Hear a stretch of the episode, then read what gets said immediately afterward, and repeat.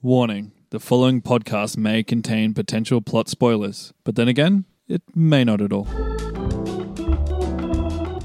Hello and welcome to Potential Spoilers. I'm Kieran and I'm joined by Maddie D. And apparently, a centaur can drive a car if you take the seats out. Really? Yes, that's right. That is a fact. That is science. And if you didn't want to know that, then you shouldn't be listening to the show because that is a spoiler. It certainly is because typically what we do on this show is we look at all the promotional material for an upcoming Hollywood blockbuster and then we attempt to predict as much of the plot as humanly possible before the movie comes out. And then when the movie comes out, we go and see how close we were to the actual plot. That's right. And that's exactly what we're doing this week because we're going back and seeing how close we got to predicting the plot of Pixar's Onward. Or was it Disney's Onward? Was it Disney or Pixar? I can't remember. Well, it's on Disney Plus. Yeah, but so Sorry. are all of the Pixar movies, so that doesn't help us. Pix- no, it is Pixar. It is Pixar because I remember seeing the lamp. Oh, you saw the lamp? Then that confirms it then. Yeah, saved saved by Matty D. I look out for these details. But before we get into seeing how well we did with Onward, if you want to put one of our previous predictions to the test, you currently can, because in cinemas right now, if you're keen for the Halloween season, Halloween Kills is currently in cinemas, and we only talked about that last week. Yeah, that's that one's exciting. I'm actually looking forward to if that movie is going to be any good, and also if we're because we had pretty similar plots for that. So That's right. uh, relatively speaking. So I'm really excited to see if we got close to that or called it because I think we did. Yeah, and you and I were both pretty big fans of 2018's Halloween as well, so I guess I'm more so excited just to get more of that. Yeah, Hopefully they can deliver. Fingers crossed they can deliver. I'm fingers crossed. I, uh, I really hope it's good. Yeah, I'm not too hopeful to be honest. I've read the reviews, so I'm going to go in with somewhat low expectations, like I did with 2018's one. So, yeah, we'll see. We can go see it right now, so you know why not? We can watch it right now, free on Peacock, if you can get access to that service. Oh, let's go get up. Let's go get Peacock. An hour and a half movie will turn into a two-hour movie with all the ads that they insert in. Maybe don't watch it on Peacock. Support your local cinema instead, because I think now we can actually go back to cinemas. Can we? Yeah, Maddie D and I were in lockdown for months and months and months, and we couldn't actually go to the cinemas at all. But as of this recording, we've been able to go back to cinemas for a whole week. Yes, very exciting. And you might hear in the future some audio differences. Yes. Maddie D hasn't been able to record in the studio for the last couple of months as well, so we've had to have him on the phone. We've patched him in through the phone for the last couple of episodes, if it wasn't already pretty obvious. Yes, yes, we're, we're responsible here. We're recording from our individual quarantine bubbles. That's right. So safety is our first priority on this show. Mm-hmm. even if nothing else is. Nothing else is a priority, but safety certainly is one. Anyway, speaking of the cinemas, Onward. Onward. I didn't actually get to see this in cinemas because when it came out last time, we were also in lockdown. So I think I watched it on Disney Plus. But Maddie D, how much do you think Onward made in the worldwide box office? Um, and no cheating. no cheating. No cheating. I hope you Even haven't already I'm- cheated. Even if I'm looking at the number $141.9 Oh, million. no. It's not fun if you cheat. you, s- you should specifically not look at it so we can play this little game. All right. Well, okay. I'll pretend like I don't know that fact, and I would have probably guessed um, one point one hundred and forty-one point Sure. nine million dollars. Sure, because you've been so accurate in the past with all your guesses. Look, I thought I would have thought this movie did well. That's that would have been my guess. Um, Yeah. Kids movie. A lot of kids would have gone and seen it. I and it's you know Disney. It's Pixar. I think it would have made some bank. Well, you may think that $141.9 million is a, you know, pretty decent payday, but the movie actually cost, it had a budget of $200 million. Oof. Oof! Really? Yes. So this was not a success. No, it was not a success at all, unfortunately, but they've chalked that failure up to COVID, of course, because they couldn't release this in cinemas at all. Yeah, that would Oh. have hurt this movie. Actually, no, it did come out in cinemas initially, but then, yeah, they closed cinemas pretty quickly. It came out around the same time as Bloodshot, so. Right, and of course that is a movie that was affected by COVID. Of course, yep. Now, interestingly enough, I think, you know, I look at a figure like 141.9 million now and I go, for COVID, that's pretty good. Mm-hmm. And if you ask Disney today, they would say, oh, that's a massive success given COVID. But they seem to talk out of both sides of their mouths when it comes to their box offices because when Shang-Chi came out, I think it made like $70 million opening weekend. And they were like, that's a massive success. And then Black Widow came out and it made $70 million opening weekend. And I'm like, oh, that's a failure. That's a disappointment. So I'm like, well, what is it then, Disney? Yeah, I, I don't know what they consider like good or bad. I think they spin it, you know, Yeah, of course. whatever whatever is appropriate at the time. Well, I think their whole calling Black Widow a disappointment may have had to do with the, the lawsuit that came out of it as well. Hmm. They might Yeah. want to disassociate themselves with Black Widow and its star after, you know, Scarlett Johansson sued Disney for, you know, not telling her that they were going to put Black Widow on Disney Plus Premiere Access or whatever it is. I'm sorry, she just fought for what she was owed. Yeah, that's right. Disney can spare it. Yeah, and Disney spun it as though like Scarlett Johansson cares more about money than she does people's lives. that was their whole angle. That's so terrible. She Yeah. should have done it for free, Kieran. Yeah, she should have. exposure for Scarlett Johansson. Yeah, she should have done it for yeah, for fame. they pay her in fame, like she's not famous already, and you know, a highly Why? acclaimed actress. Why didn't she think of the fans before Mm. her paycheck? It's just- Greedy. yeah, exactly, exactly. Anyway, let's get back to Onward. So, did you hear, Maddie D, that Onward was actually banned in four countries around the world for having a line of dialogue that suggested that a character in the movie was a lesbian? Hold on, there's a character that's suggested to be a lesbian. Yeah, that's right. I didn't actually pick it up the first time oh. I watched the movie, but the second time I watched it, I noticed it and I was like, oh, that's interesting. If you remember when Ian and Barley are pulled over by the Faun cop and the Cyclops cop, and I think they use a spell to disguise Ian and Barley for that matter as like Colt Bronco, the Yes. centaur cop. A scene that neither of us predicted would be in the movie, by the way. No, well, not really. Uh, well, you kind of did. We'll get into it. But during that scene, the Cyclops cop actually says, Oh, my girlfriend, she's raising a daughter and, you know, she's a real handful as well. I just assumed that meant like her friend. No, they were suggesting that, you know, they Oh, were, they were, is this Disney's first openly gay character? no, technically not, because this is the same kind of openly gay, hand wavy character that they had in Avengers Endgame, where someone just casually mentions that they're gay in That conversation. That you can dub and subtitle over Yes. if need be. which is exactly what they did in other countries where it was objectionable. They actually changed it to partner in those other countries where it would have been considered. I think in China they changed it to partner. In fact, a lot of sort of less progressive countries, to use that term to be controversial, uh, they changed it to partner rather than girlfriend. Right, even though partner can also mean That's right. Well, marriage partner. yeah, exactly. Anyway, I think we should be celebrating the first openly gay But it's character not. in the Onward universe. Okay, yeah, in the Onward universe, it is the first odd- openly gay character. The Onward cinematic universe. Yeah. Well, actually, next week we're going to be talking about the first openly gay main character in a Marvel movie. So, huh, they might be turning things around finally. We've been giving Disney Maybe. A lot of criticism over the years about, you know, sort of pussyfooting around the idea of actually having gay characters in the movie and sort of like really teasing it out and not really being that progressive about it. But, you know, maybe next week everything will change. Or this character will just talk about his partner all the time. His Yeah. work partner. Yeah, we'll see. We'll see. I already have some strong theories. We'll talk about it next week. But no, let's stick to Onward. Now, something that we mentioned in the original episode that I found really amusing, that I, I would be remiss if I didn't bring it up now, is that we said a lot of the actors who appear in this movie are in Marvel movies. And Yeah. we said, oh, except for Julia Louis Dreyfus. She's not in Marvel movies. But Yeah. right now, that seems so ridiculous because since this movie came out, she's been in so much Marvel stuff. She's the one assembling the like the Dark Avengers currently in the MCU. So that just seems so silly listening back in retrospect. We were young. We didn't know. We were naive. Well, she wasn't in the movies back then. Yeah, I know. How things change. All right, let's get straight into how well I did. Sorry, let's get straight into how well we did. Why'd you say?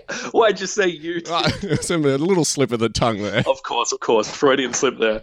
Yeah. So before we get into that, Matty D, would you care to explain the point system that we've worked out when grading these uh, these episodes? Yeah, absolutely. So we go through each of our plots, what we tried to predict uh, would happen in the movie, but because you know it's just not enough just to recount what we said, we need to you know assign a score to it. So if Kieran gets something right that there was no promotional information, it wasn't in any trailer, he just plucked it out of his mind and it came on the screen just as he envisioned it, that is two points for him. If he calls something in the movie that appeared in the trailer. He was like, I saw this in the trailer, it fits in here, and it happened in the movie. That's one point. And if Kieran kind of gets close-ish to something that happens in the movie, it's not quite how it plays out, but he was kind of on the right track. We're nice here. I would give him half a point. Yeah. Counting all those points, we can match those up with each other and see who did better at predicting the movie. Yep. And we're all fair and balanced here. I just want to say straight away. It's a completely flawless system that we've worked out, and it only gives us accurate figures. Absolutely soundproof. I think this goes without saying, but before we get into how well we did in Onward, I just want to point out if you haven't seen Onward yet and you're looking forward to, I think, you know, you've had plenty of opportunity. The movie's been out for a year now. But if you still haven't seen it and you're really keen to, I strongly suggest that you actually go and watch the movie first before listening to the rest of this episode. And on that same note, if you haven't listened to our original Onward movie prediction, I'd recommend going back and listening to that first because we're not going to go over the plot of the actual movie beat by beat. We're only going to relate what happened in the movie compared to what we predicted would happen. That's right. So if you're angry that we don't talk about them floating on a giant Cheeto or cheese puff, Yeah. that's because it's not something we predicted in the original episode. Exactly. Exactly. So you're not going to get an accurate image of the movie just from our description alone. Well, well, maybe if you listen to what I predicted, but fair warning up front, we are going to spoil a lot of major elements of the movie. So you've been warned. You've had your chance. Now let's get on with what I predicted. Yes, because you went first for this movie. Yes, I did. And I'm giving you two points straight off the bat. You might say that this is pretty obvious, but you know, there's nothing that indicates that this would be the case because when we were talking about, you know, the cast and talking about the movie as a concept, you said that it would have a heartbreaking ending. Two Mm, points. There we go. Before you even discuss your plot, you get two points. Yeah. Well, yeah, I, I suppose as you said, that is a little obvious because it's a Pixar movie. That seems to be all they do these days. Just make heart wrenching movies. Yeah, I mean, but like nothing in the trailer or nothing in the promotional material indicates that exactly. I mean, it's about a dead father, so Yes. you can put two and two together. But yes. I think that's worthy of two points. And the movie's already tragic because, you know, they they had this like heartwarming idea of him coming back for a day and then he's like almost nightmarishly just re- reduced to being a pair of legs for the whole oh movie. Oh my god. Which watching it a second time I'm like that's actually way more horrifying from his point of view than I actually I- thought about before. I had so many questions about that. Like, was, was the top of him like, was it a portal or was it flat or I had no idea. I what's couldn't even work it out. One thing I had a little bit, like one of the few gripes that I actually had with this movie was like, can he hear or not? Because, you know, he seems No, to be able hear. Yeah, they establish straight away that he can't hear, but then later in the movie, they play music and he starts dancing. And it's not like they started dancing first and he followed them. It's just the music started up and he started dancing on his own. How did he know the music was playing? Kieran, Kieran, were you not paying attention? They said that in the movie. He felt the vibrations through his feet. How? He was outside. It must have He been felt- really loud music. He felt the vibrations. They say that. Okay. That's how he knows. I suppose I'll have to go with that. And he seems to be able to find them, like when they're out in big open spaces, he seems to be able to find them on his own pretty easily. Mm, yeah, and if he touches their foot, you know, he knows which child it is, despite Yeah. never meeting them. Yeah, because Barley's got fat feet and Ian's got skinny feet. It's pretty obvious. He's like, I had a fat kid and a skinny kid. yeah. Alrighty. Well, let's go into what you actually said in your prediction. So, one point straight off the bat, you're right with the introduction of this movie. It opens up in a fantasy world in which Ian and Barley's father is narrating, giving us an Mm. explanation of what the world used to be. The world is magical, but now because of technology, it isn't.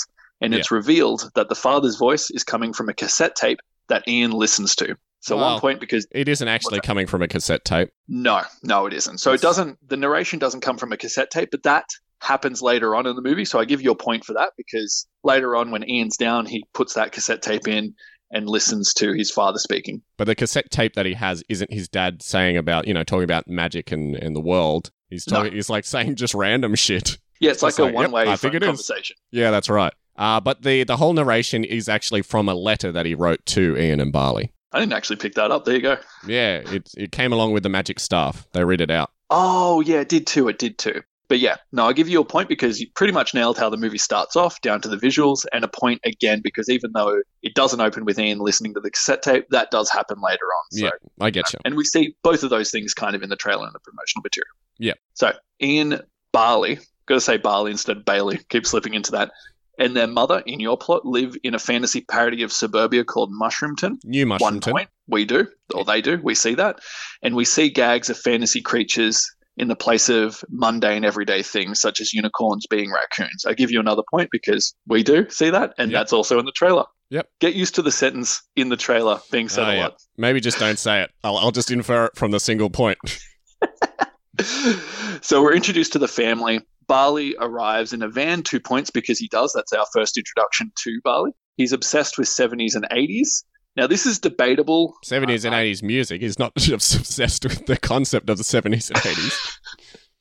yeah, I, I guess he is. I guess he is listening to 70s and 80s songs. He's got posters of, of that kind of thing. So I guess you could Yeah. say he is. But what he definitely is, is obsessed with magic and the olden times because that's when magic ruled the world. And he thinks they're, they're cool. So Yeah. that's what you said. That's what's in the movie. One point for that. In your plot, it's Ian's 16th birthday. Their father has left a spell, which lets him return for 24 hours, one point, because we see that in the trailer. It's pretty Yeah. much the plot of the movie. In your plot, you said that only a licensed wizard can perform the spell. Mm. So they'll have to hire them, you know, this licensed wizard. It's got to be hard, I think, Kieran, since magic is extinct in the actual movie and no one really practices it. Yeah, But exactly. in any case, Well, in a Mm. loose way, I'm kind of right because magic is, you know, really only for specific people in this universe. But it's not like they have licensed wizards in the modern age in this in this No. movie. no, I guess what you thought was that it was a job. There's a, a wizard that has a license. So when uh, when Laurel opens that present and reads that there's a spell that the father left, they were like, oh, okay, we've got to wait for this licensed wizard to be able to conduct this. Yeah, that was my thought. Not accurate in the actual movie. not accurate there. So the two brothers are upset they have to wait another day. Um, in the real plot, there are no such wizards. They believe the magical staff doesn't work, and the reason that is is because Barley, who doesn't have the gift, can't get it working. Yeah. In a way, you're kind of right because Ian is able to activate the staff. And if you say Ian's a licensed wizard ish, Mm, he's not really. he does kind of activate it. So I'll give you half a point there because I feel like you're kind of on the right track. It needed a specific person to be able to activate it. Mm, okay, fair enough. So in your plot, the staff doesn't come with a magical gem. It does in the movie, it's already there. Yep. Sort of in somebody else's plot, by the way. Mm-hmm. But the instructions reveal in order to power the staff, they need this particular element. And Ian remembers, hey, our father left this heirloom that looks exactly like this crystal that they're showing in the instruction. So he runs down, he grabs that, he places it in the staff, and accidentally the staff starts to power up. One point, because that does happen. Not the fact that the crystal, you know, is an heirloom, but the fact that Ian accidentally powers up the crystal. The So spell wait, works. wait, wait. Hold on a tick. Hold on a tick. So you're not counting the fact that I said that the father left them the crystal as being somewhat correct? Oh, okay, I suppose so. I guess in a way, Because in Yeah, both circumstances, father did leave them the crystal. You're Yes. right. because in both circumstances, it was a case of the dad leaving the crystal behind for them to use. Mm. So what But if the I? crystal was already in the staff. No, it wasn't. It was packaged in the packaging. It wasn't in the staff. Oh, okay. Well, but in your plot, he kind of left it, you know, downstairs somewhere in like a shrine. At least that's what I'm imagining. Yeah, well, I just presumed it was in a drawer somewhere, like covered with cobwebs, and he left it behind for like no real reason. Okay. Will you settle for half a point for that? Yeah, of course. Okay, I'll give you half a point for that. That's that's that's fair. That's fair. Um, so as I was saying, the spell works only partially in your plot, and the father is brought back as a pair of pants, and we all laugh. One point, we, we knew this was happening. Of course. This is a result of the spell being interrupted by Barley trying to help. One point, that is the case. So the spell being half done and the brothers trying to do the spell together leads to the crystal breaking in your plot, as it does in the movie, Mhm. making it a fetch quest from this point on. Points, points, points, points. Sounds pretty familiar to the movie, right? Yeah, certainly does. They realize they have 24 hours to complete the spell. Barley, who knows a lot about adventuring, suggests they visit the Maniclaw, who can The help who? them Sorry? find another gem. Two points. What did you say there? What's that? What did you call it? The Maniclaw. The The Maniclaw. Do you mean the Manticore? Yeah, the manticore. the, manti- the Manticore, as in like apple core. Oh, is that what it is? I've never heard of this particular creature ever. All right. Someone had to explain to me what it was. Okay. But yeah, you get two points for that. Well, it's not real, so I don't really blame you. you get two points for them for Barley suggesting to visit the Manticlaw, the Sure. Manticore. Even though it was in the trailer. Yeah, well, I figured I'd throw you a bone. Yeah, you, you deserve to after getting the names that badly wrong. All right, so they travel in Barley's van, and Ian builds a top half of their dad out of Barley's old clothes. One point because we see that in the trailer. And this father, this construction they made, is used for wackiness throughout the plot. Boy, is it ever! Point Yep. for that. So they arrive at the Manticore lair. Outside it looks like a medieval inn, but inside it looks like a Chuck E. Cheese franchise. Points because Mhm. that's how it is. Yep. Uh, rather than a monster, her name is Corey, and she's an overworked staff member. And she tells the boys there's a gem in, that's located in an ancient castle, but first they need a map. During this ex- explanation, she is interrupted by someone in a Manticore costume, a Mhm. mascot, causing her to snap. All this stress is kindly just built up to her, and she has a massive rage, sets fire to the entire restaurant, and the brothers leave by the skin of their teeth. Just Yep. wanted to throw that out there. One point because the, the restaurant does set alight. Only a single point for that. Yeah. Uh, you didn't We, predict kinda- it. we see that in the trailer. I watched the trailer again. Yeah, yeah, I suppose that's true. But yeah, Mm. okay, fair enough. Look, it's not something that I picked up, so No. kudos to you. But we kind of see that in the yeah, trailer. okay, that's fair enough. That's fair enough. to break it down, I gave you a point for accurately calling what the establishment was like. Yeah. A point for the fact that she directs them, and a point for the fact that uh, she sets fire to the to the restaurant. Yeah, So you okay. got three points in total. Yep. Fair enough. It's worth saying as well that in your plot, Corey doesn't have a map, and they have to find that later on. She says you need to find a map to the ancient castle. In the actual movie, they steal the map from Corey's restaurant, and it's actually a mountain, not a not a castle that Yeah, they have to go to. Well, they don't actually get the map from Corey. The map actually burns up in the fire. Yeah, but they get the uh, the coloring in stencil. Yep. Which just tells them the location of the gem rather than being a map. Yeah, very very helpful. So before they leave Mushroomton, Barley's van breaks down. It's New Mushroomton, by the way. Oh, is it New Mushroomton? Yes. It's just like, oh, you know, short- my favorite American short- city, uh, York. yeah, York.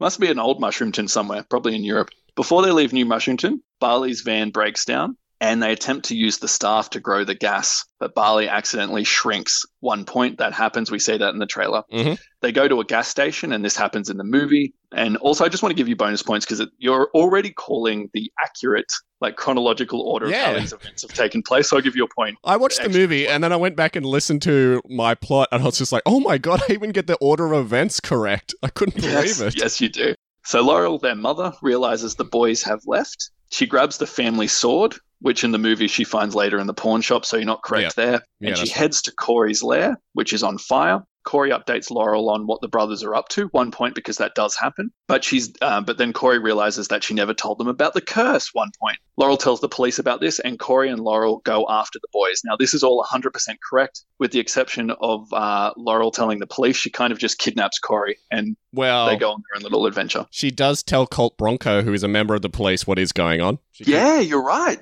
You're right, actually. So she does tell a, a police member. That happens later, though, right? It happens throughout. So as soon as she leaves home, she calls up Colt Bronco and says that they're missing. So he heads Hmm. so he heads out to look for them. Yeah. So back to our brothers, Barley and Ian. They go to a gas station, which is being ransacked by fairy bikers. One point. Pixie In the movie, they're actually pixies, which Yeah. is what I said. They pay for their gas. Their dad almost starts trouble with the pixies. They they think he's he's giving them his death, staring them down, and then bumping into them. So one point that does happen in the movie, and the dad add, adds insult to injury by knocking over their bikes, leading to them being chased by the biker pixies. One point. Everything happens as you say. The only difference is is that they don't get the roadmap at this gas station. They already have it. Yep. You also forgot to point out that I said that Barley's shrunk down through this entire sequence.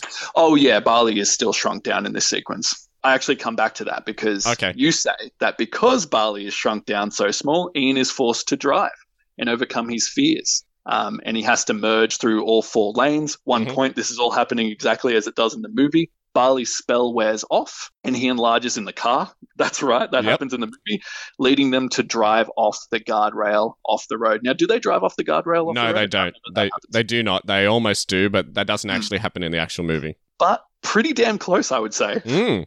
Almost exactly as the movie went down.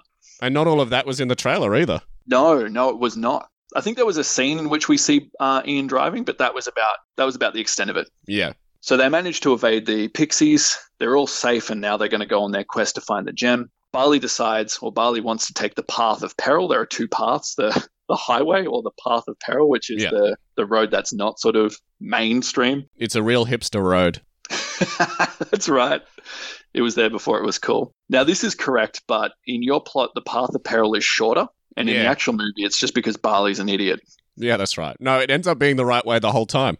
Because they were heading to the wrong location. So they thought they needed to go to Raven's Point, which is a mountain, but in actuality, they needed to go where the Raven was pointing, which was on the path to peril. So Barley was right the whole time. Yeah, Barley was right. But up until this point, they did not know that. and he right. just wanted to go on a wacky adventure for the sake of it. Yeah. Well, he said his gut was leading him that way, and he always follows his gut. Maybe he's a little magic as well. Maybe Yeah. there's magic in him. Yeah, perhaps. So, anyway, they use a spell to walk across a canyon, much like Indiana Jones. Mm-hmm. And the spell only works if Ian believes it does. Yep. Points, points, points, right? Because that does happen in the Yeah. movie. I had so much anxiety during that scene. I don't know why. Maybe it's because I'm afraid of heights. But yeah, when the oh, rope Oh, yeah. came undone when he was crossing that canyon and he didn't realize until the last second, the whole time I was like having a little panic attack. Well, you can rest easy because Ian makes it across safely. Yeah, And barely. he activates. Yeah, true, true, barely. He, he almost falls, but he catches the ledge just in time. Yeah. And he gets on the other side and he activates the bridge, which is just what happens in the movie. Two points there. Mhm. Now, the only difference is in your plot, Barley still has the van and is able to drive across this bridge. Yep, that Now, happens in in the movie. movie. The van has been destroyed at this Wrong. point. That's wrong, Matty D. Is it? Yes, the van the van is quite clearly still in the movie at this point. Because then Is Colt- it? I thought, the, 'cause, I thought the van is destroyed. Okay, all right. Explain this to me, Matty D. So once they cross over, Colt Bronco then drives over the bridge and says, "You're coming back with me," and then they escape in You're what? Right. Thin air. You're right. My apologies. My apologies. They do have the van. So yeah, you were exactly right there. The interesting thing about that is I'm wondering if they needed to cross the bridge at all because it kind of seemed like on the other side was where the Raven was. Wasn't Ian pointing in the other direction? No, no, the Raven was on the other side of the chasm. Phew. I thought they had to do that for like no reason. No, no. But in any case, you were right in that sequence of events. And another sequence of events you were right at, right about was that they get caught up with the horse policeman. Yep, Colt Bronco. Now, neither of us thought that he would be the stepfather. No, He is in the movie. no, there was no indication of that at all, and we just didn't think about it. No. Because we're so used to like single parents being single throughout the whole movie. Yeah, that's right. Now you said, you know, the police officer catches them and says, "Look, let's go quietly, you know, it's it's done. We're taking you home." And they say, "Okay, okay, but first can we retrieve the tape we have of our father?" And your Colt Bronco is, you know, a softie and he goes, "Oh, okay, that's fine, but it's actually a trick." And they get in their van and they drive off. Yep. In this part of the movie and in your plot, it becomes a chase sequence with the police trying to chase Barley and Ian. Mhm. And get this, they crash the van. Two points because they do. Now, in the actual movie, Barley deliberately crashes the van to Yes. create a boulder avalanche and block the police from getting them. That's But right. The van is crashed as a as a result of this chase sequence. Yep. I just said that they crashed into a tree or something and they have to go on foot. Yeah, exactly. So at this point onwards, they're on foot for the rest of the journey and have evaded the police. So they reach their destination, which is an ancient castle. In the movie, it's like a mountain. They go through like a cave and follow a river, but yeah, that's right. Close enough to, Which in the movie, it leads them back to the school. Yeah. I just wanted to point out as well that the the tunnel that they go in is sort of like an underground dungeon, so it's clearly some sort of like ancient structure. Yeah, yeah, because it has like traps and things. Yeah, that's right. In your plot, you say Ian overcomes his fear of unicorns in this castle slash cave in the movie.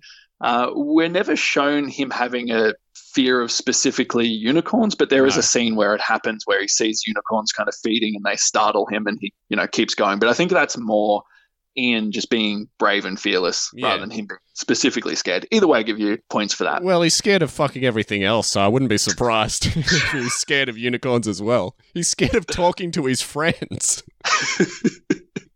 Are they his friends though? I guess not. So they finally arrive at the point in which the gem is located, and they take the gem and release the curse, which you said releases a green mist. In the movie, it's a red mist. Yeah. Semantics. Semantics, eh?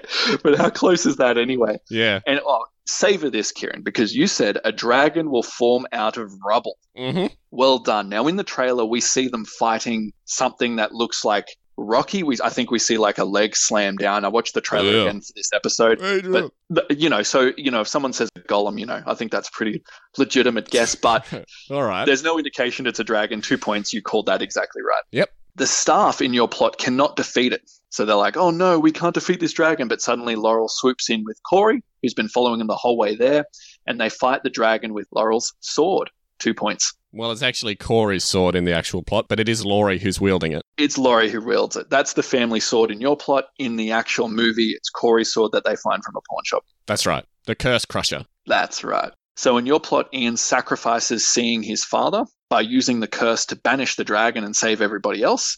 Mhm. In the movie, this sacrifice happens, but it's so Barley can have one last time to see his father. Yep. And Ian distracts the dragon. So Ian goes, distracts the dragon while Barley meets with his father and says goodbye.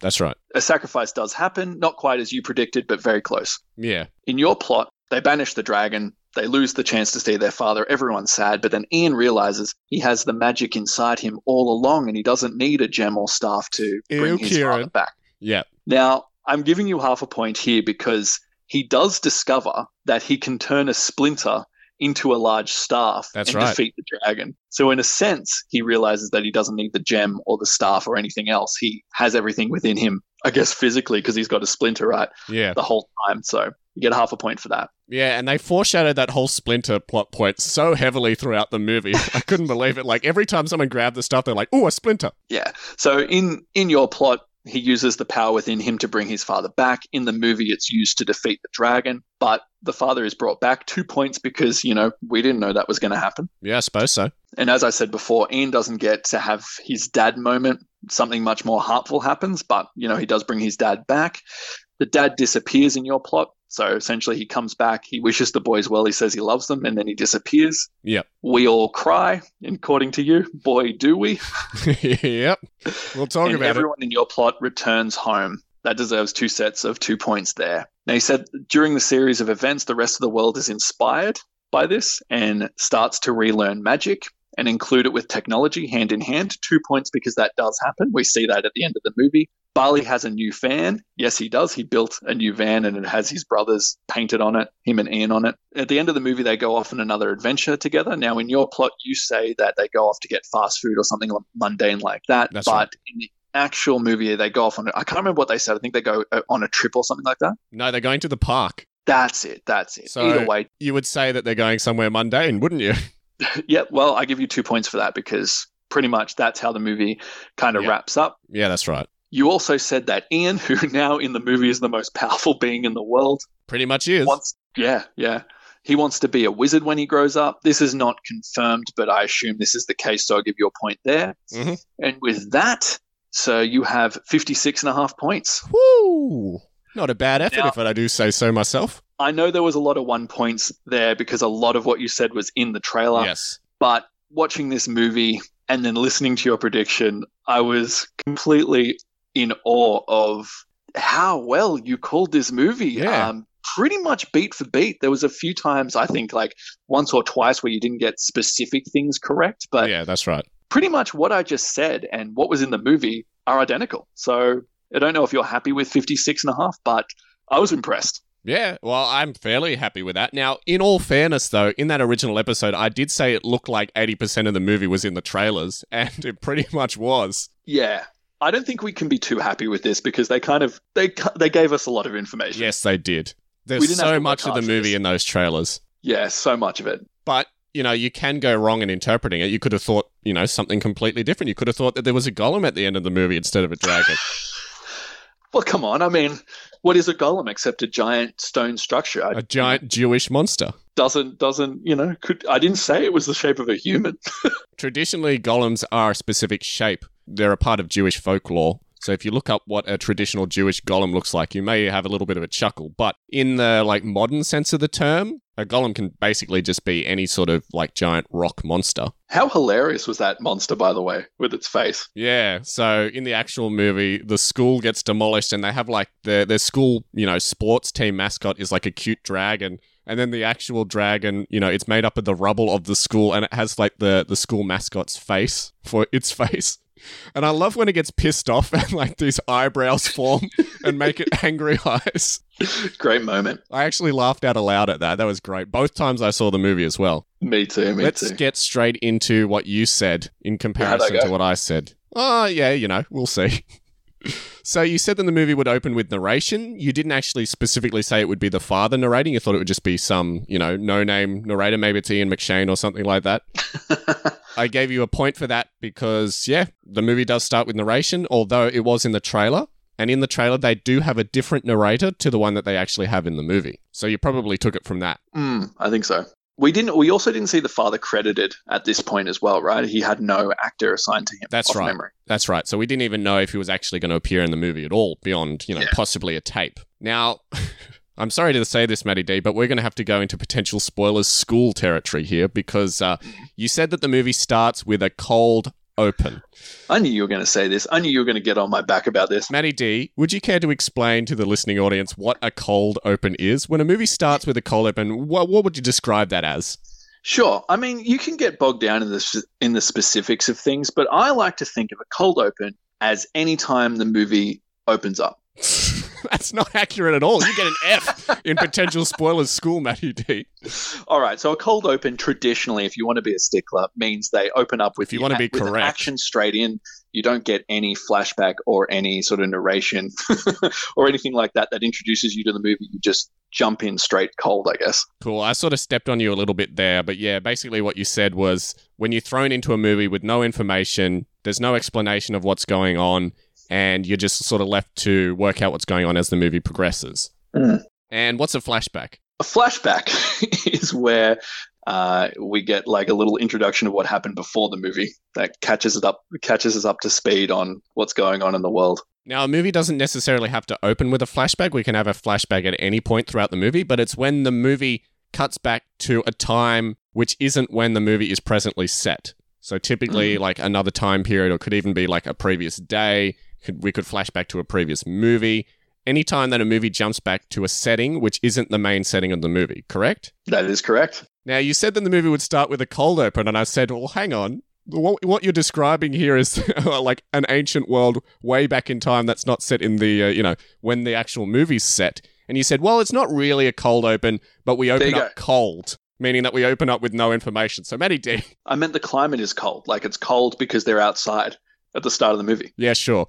Uh, so this is a very long-winded way of me saying you get no points for that at all because it was a flashback that we opened up with, and it doesn't open up cold either because we get a narration that explains everything. I get no points because I pretty much described that opening of the movie.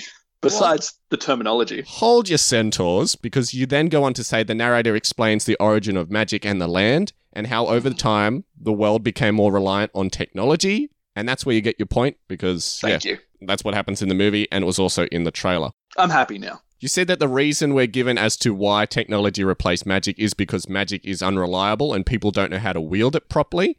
I gave you a point and a half for that because in the actual movie, only gifted people can use magic. Uh, it's not really because magic is unreliable. It's just, you know, not enough people knew how to use magic, so they didn't want to have to rely on wizards. So they moved to technology. Yeah, and it was harder to master, I think, as well, is what they were Yeah, that's right. insinuating. yes, And, and technology was instantaneous. that's right. You said that we cut to present day, even though the movie didn't start with a flashback, apparently. where Ian is listening to a cassette of his father while looking at a photo of his family. Now, yeah, that happens in the movie. I gave you a point for that, but we do sort of see that in the trailer as well. Hmm, we do. You said that Barley bursts into Ian's bedroom and wishes him a happy birthday with a homemade cake. Gave you half a point for that because nothing like that really happens in the movie. No. But Barley does wish Ian a happy birthday over breakfast. This is something else we see in the trailer. And he wrestles him, I think, as well. Yeah, they had this running gag where anytime that Ian would go to eat some food, somebody would like destroy it. So he has like a bowl of cereal that gets knocked on the floor. He makes some toast that gets knocked on the floor. I think Barley actually eats the piece of toast, and it just keeps happening over and over again. He goes into you know get like a, a pig in a blanket out of the fridge, and his mum like slaps his hand away. So he has to go and get like fast food from you know a McDowell's or wherever, wherever the place is. McDowell's. Yeah, that's because uh, that, that's why he's the skinny brother. Yeah, so he can't eat. You said that Barley will mention the time, causing Ian to realize that he's late for school. Now, that doesn't actually happen. As I just mentioned, Ian actually has a whole heap of time before needing to go to school because we see him go to a fast food restaurant to have Yeah. breakfast. He talks to like a random man that his dad went to college with, and he even sits outside of his school without even needing to hurry inside, writing up a list of like things he wants to do throughout the day. Yeah, when does this school start? Like, when does classes start? Like at 11 o'clock? 12 p.m. I don't know. Want to go to that school? I guess it is a fantasy world, right? Yes. You said that we'll see Ian stumbling through the town on his way to school. We actually don't. We don't see this at all. Like, we just cut straight to him being at school. Mm, that's right.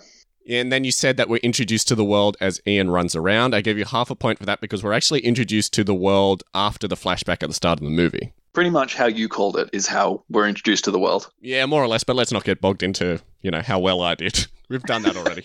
We've done that.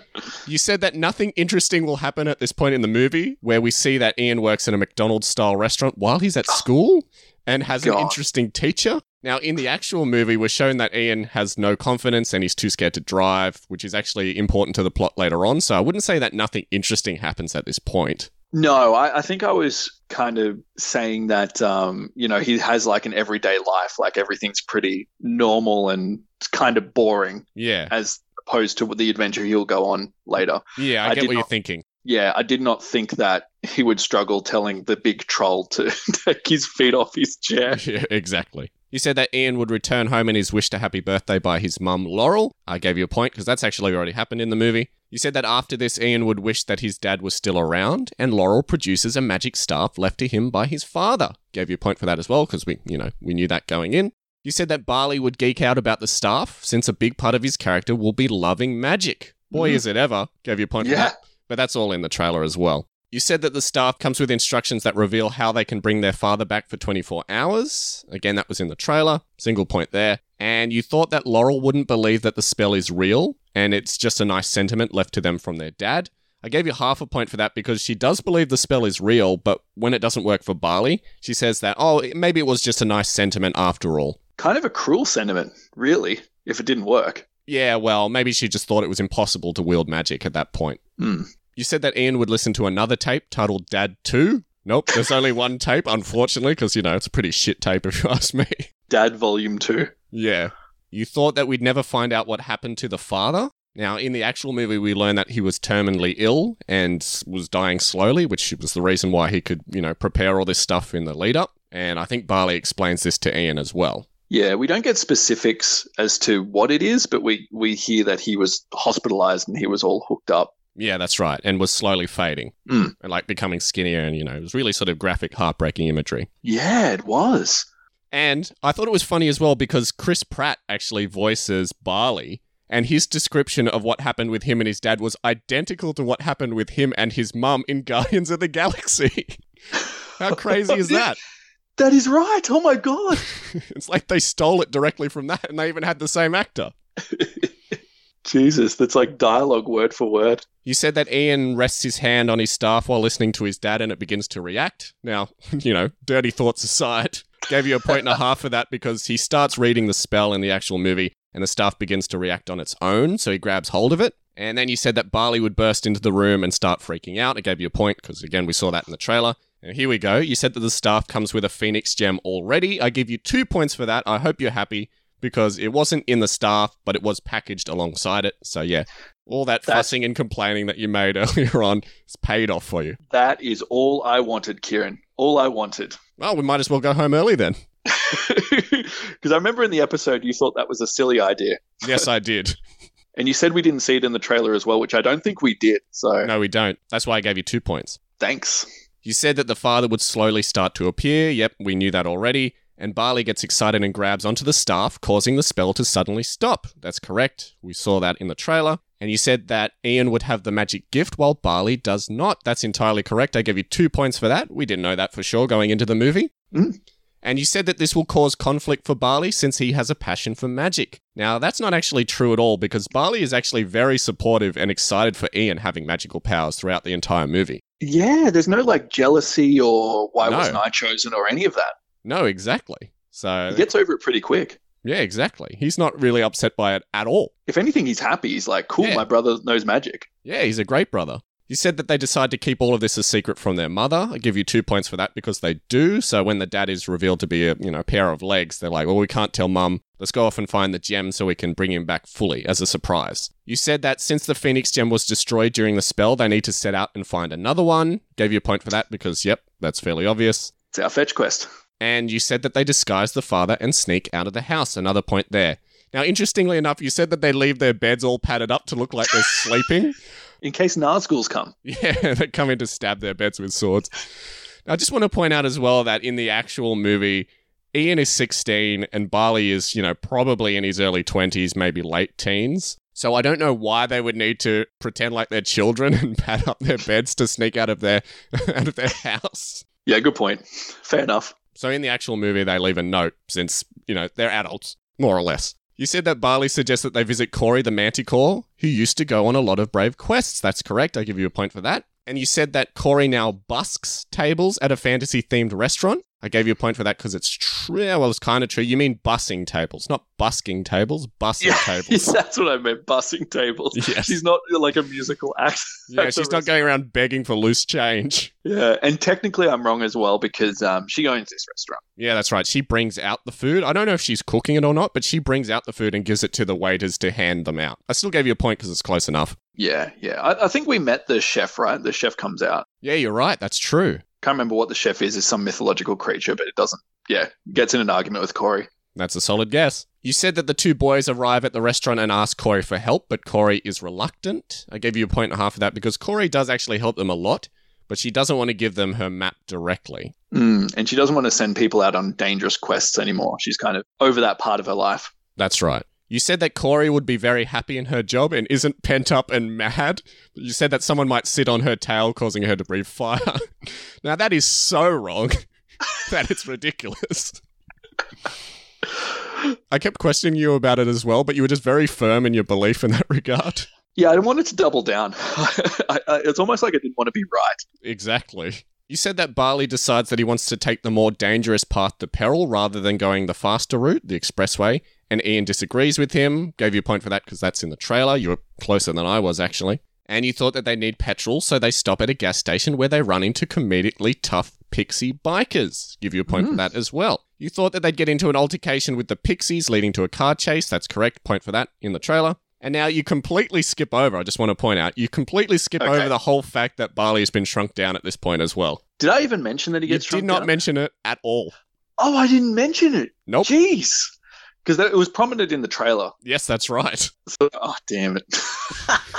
so silly of you. well, I guess because you went first, I was like, everyone knows what's going to happen here. So Yeah, but the point is that you get points for saying things that are in the need movie. to say it.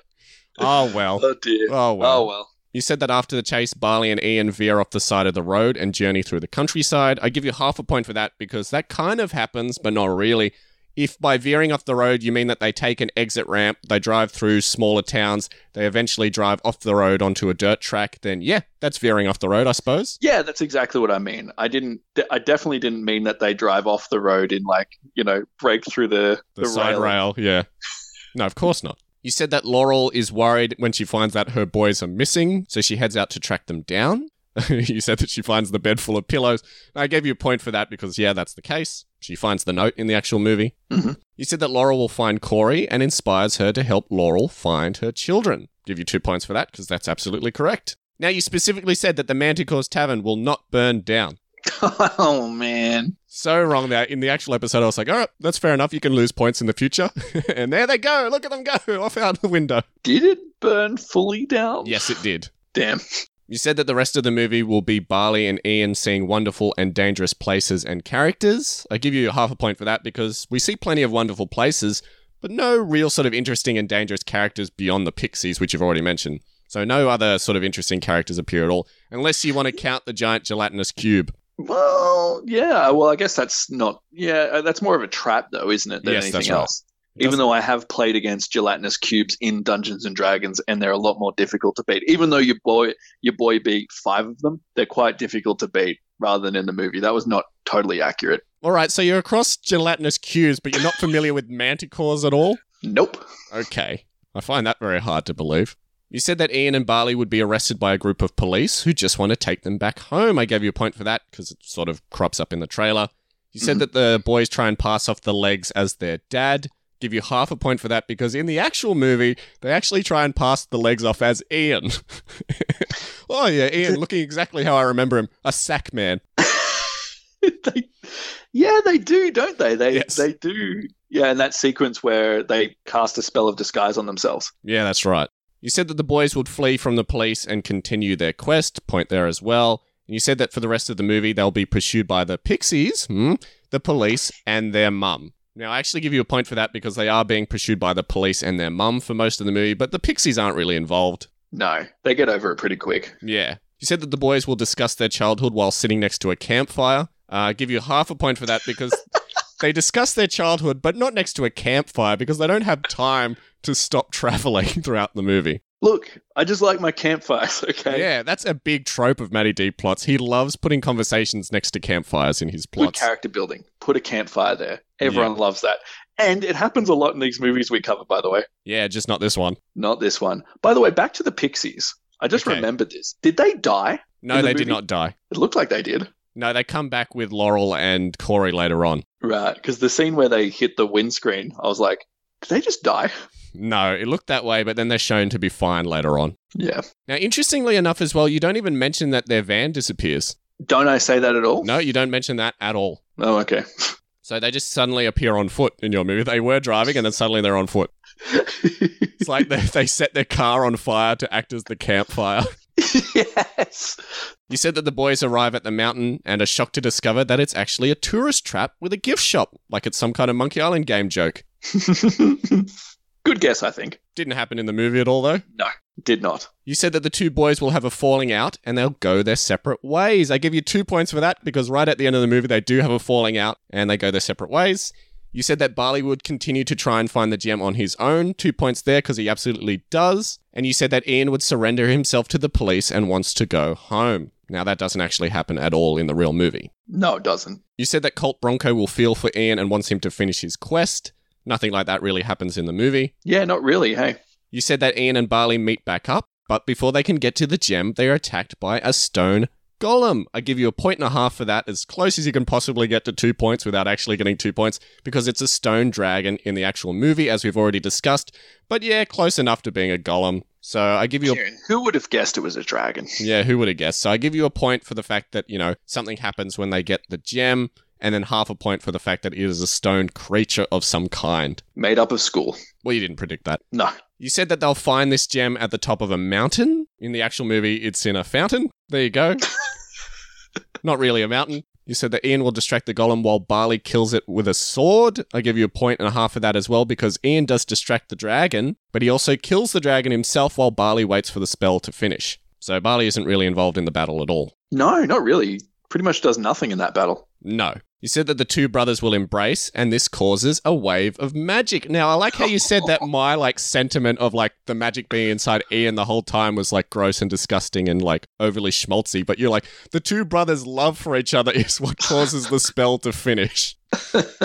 So fuck you, Maddie D. You get no points for that. and you said that they'll bring back their father, creating a tear jerking moment that causes everyone in the audience to cry. Two points there. And I knew a certain someone who said they wouldn't be crying Yeah, at this right. point in the movie. All right.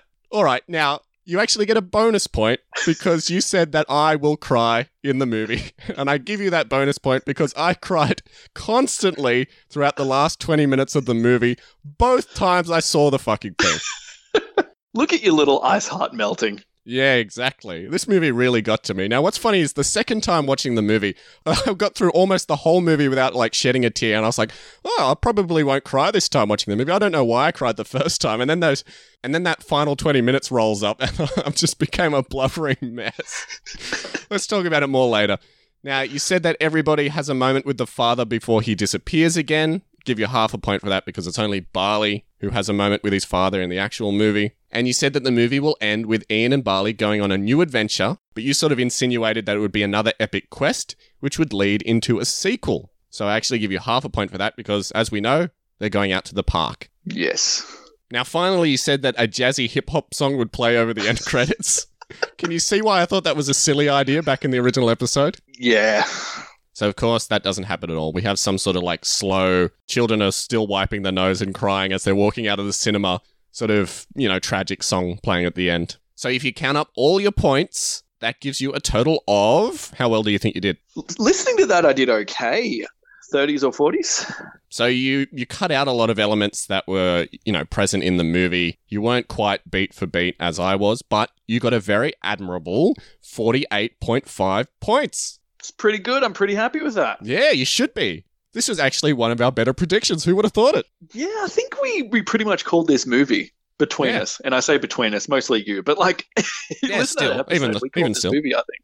Yeah, I agree. So before we wrap it up, I want to know what were your thoughts on the movie, Matty D? Oh, I was surprised with this movie, Karen. I did not expect much from it. I remember hearing about the premise and laughing and making fun of it and thinking it was going to be really stupid and thinking Yeah. it was going to be another Pixar cash grab. I was really impressed with it visually, Mhm. and I thought it didn't um it didn't go as corny as I thought it would. And uh, I was very, very emotional by the end of the movie. I think we both were, and I think maybe because we're, you know, I think we both we both have younger siblings. Maybe that has Yeah. something to do with it. But I don't know. It really was really touching. I, I liked it. Yeah, I, found that I could really relate because my dad was a pair of pants too. Yeah, me too. No, but I in mean, all pretty much seriousness, everyone in Australia's dad is right. no, but in all seriousness, I found a lot of the themes that they explored to be very sort of like mature and adult, and they weren't sort of like you know kiddie sort of tear jerking stuff like, oh no, uh, you know, someone might die, or oh no, I heart you three thousand or whatever it is. it was real sort of adult sort of fears and themes and stuff like that. And it just really hit me in a way that I wasn't expecting it to. Now, I won't say, you know, this is the greatest movie I've ever seen. I think the movie has a couple of flaws in it, but for the most part, it's fairly solid. And the fact that it made me cry like a little baby for most of the final act is, you know, something that's very rare for me. Yeah, and I, like watching the movie for the first time, you could kind of see the direction they were going in. So, Yes. I, like when I was watching the movie, I was like, "Yeah, it's going to be that he realizes Barley was his the father figure he, you know, has been pursuing this whole time." Yeah, But when right. it happens, it's done so well. Yeah, that's right. Yeah, that's the best part of the movie for me. Mm. When they have that whole reveal, oh boy, I was done. I was done. Yeah. I was just like, oh boy. But you knew it was coming, but you still like it emotionally hit you still. Yeah, that's right. That's right. Just because they set it up so well. Mm. And you sort of forgive Ian being like a whiny bitch for most of the movie as well, when it sort of he overcomes it all by the end. Yeah, no one is is dislikable. Like I thought, maybe Barley might be a little annoying, and I don't think he think he is, and No. thought Ian might be a little bit nasty, and he's not. So they succeed with that. yeah. I forgot to give you a point as well for actually saying there'd be no villain in the movie.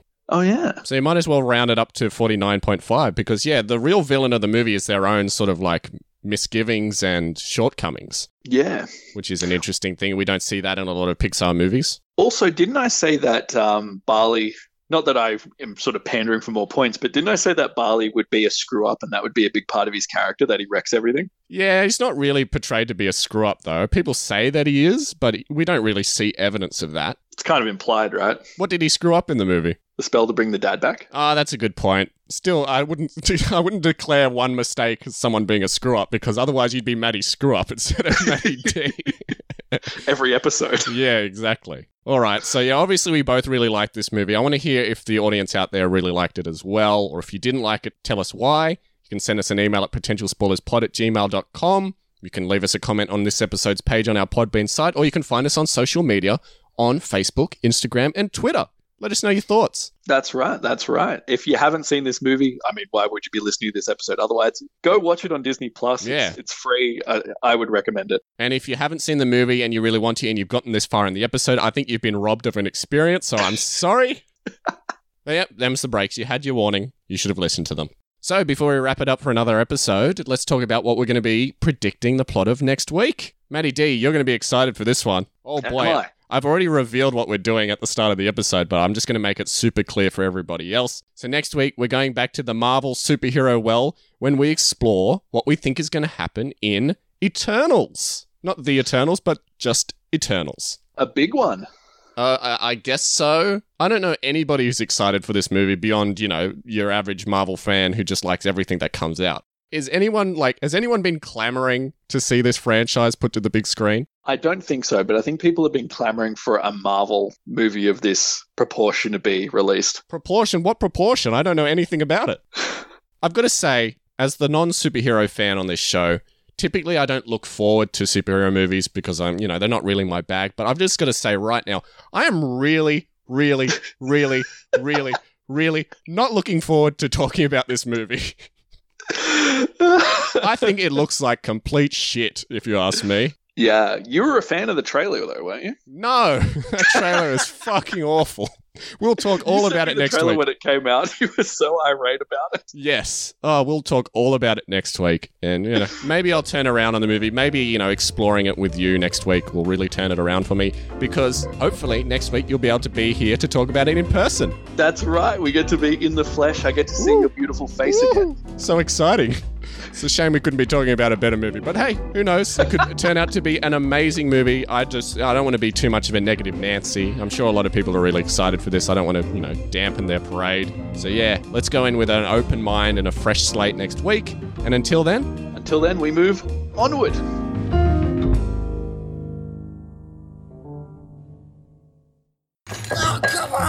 You know, Ian, in the days of old, a boy of 16 would have his strength tested in the swamps of despair. I'm not testing anything. Just let me go. Let him go. Okay, I know you're stronger than that. There's a fucking pussy inside of you. You just have to let him out.